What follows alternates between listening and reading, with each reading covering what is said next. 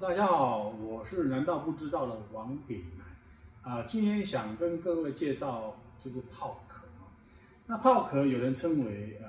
底衬或是内衬啊，在我们生活当中常碰到这样的东西。其实它并不是包装的主要品，可是它在包装的缓冲或是要巩固的过程当中，其实它是蛮好的一个材料的。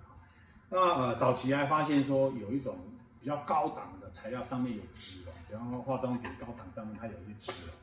好，那脂溶的话其实是有两种制造方式，一个是说我们直接做好后去喷喷喷溶，另外是说我直接就买好这个物料，上面已经有脂溶了，然后来抽真空成型哦。那其实它的成型法有两种，一种是抽真空成型，一种是做凹凸膜成型。那因为看你的这样子的呃这个量，而去决定要用真空或是用凹凸膜做啊抽成型的哈。那其实它在于整个过程当中，除了你的设计卡点做的准的话，其他东西是可以保护的，还蛮蛮蛮稳固的哈。那呃，其实它有一些技术上的限制，就是说我们的这个深度哈，不能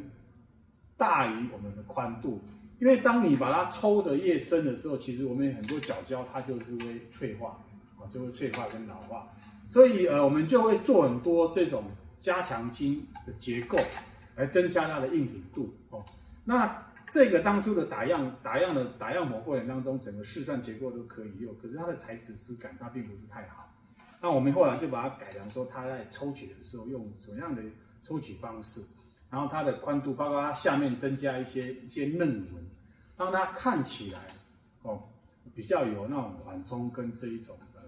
这种呃排气的一个现象，那也不会增加它旁边角胶这种太稀薄的这些塑料的一个效果。那我今天就介绍到这里。